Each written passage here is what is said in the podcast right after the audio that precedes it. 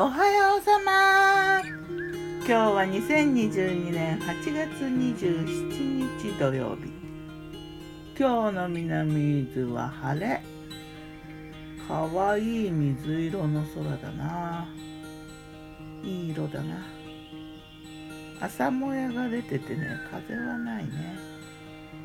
今日は新月。乙女座の新月。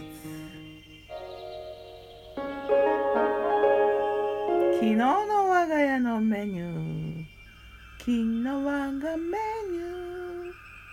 じゃん昨日のお昼はねきしめん。名古屋風。味付け味。味じゃないわ。味付け揚げとかまぼこ薄いのと。ネギは申し訳くらい。が麺の上に乗ったね冷凍きしめん。名古屋風だけどうどん県香川の品だったな。これがねちょっとショックなぐらい美味しかった。そんなでもないだろうと思ったら普通にきしめんだったなつるつるっと。沸騰したお湯にねそのままこうポコッと入れて3分ぐらい煮て丼に移すだけでちゃんともう何？その揚げの乗った状態が再現されてこれが1食200円半ばぐらいかな？200円台の。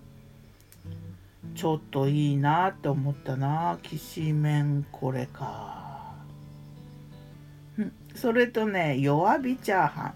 冷やご飯をね温めてはまあチャーハンというより混ぜご飯ってぐらいの感じの出出来上がり。卵とちりめんとごまあとたっぷり青じそのねベビーリーフを混ぜ込んで。爽やかだな。夜はね洋食屋さんのような、えー、鮭のムニエル。ご飯も盛り込んだワンプレートに仕上げたね。鮭のムニエルはねあの半熟卵のマヨネーズソースでねこれが美味しかったんだな。付け合わせはきのこのソテー舞茸しめじエリンギのソテーだな。あと甘唐辛子のソテー。これ2種類付け合わせてご飯も一緒に持ってね。それからサラダはねゴーヤとひじきのサラダ。爽やかピーマンもちょっと入れてね。さて魔女の考察。魔女子。魔女子。酒のムニエルが美味しかった。ムニエルはね好きな料理の一つなんだな。なかなか最近作る機会がなかったけれども。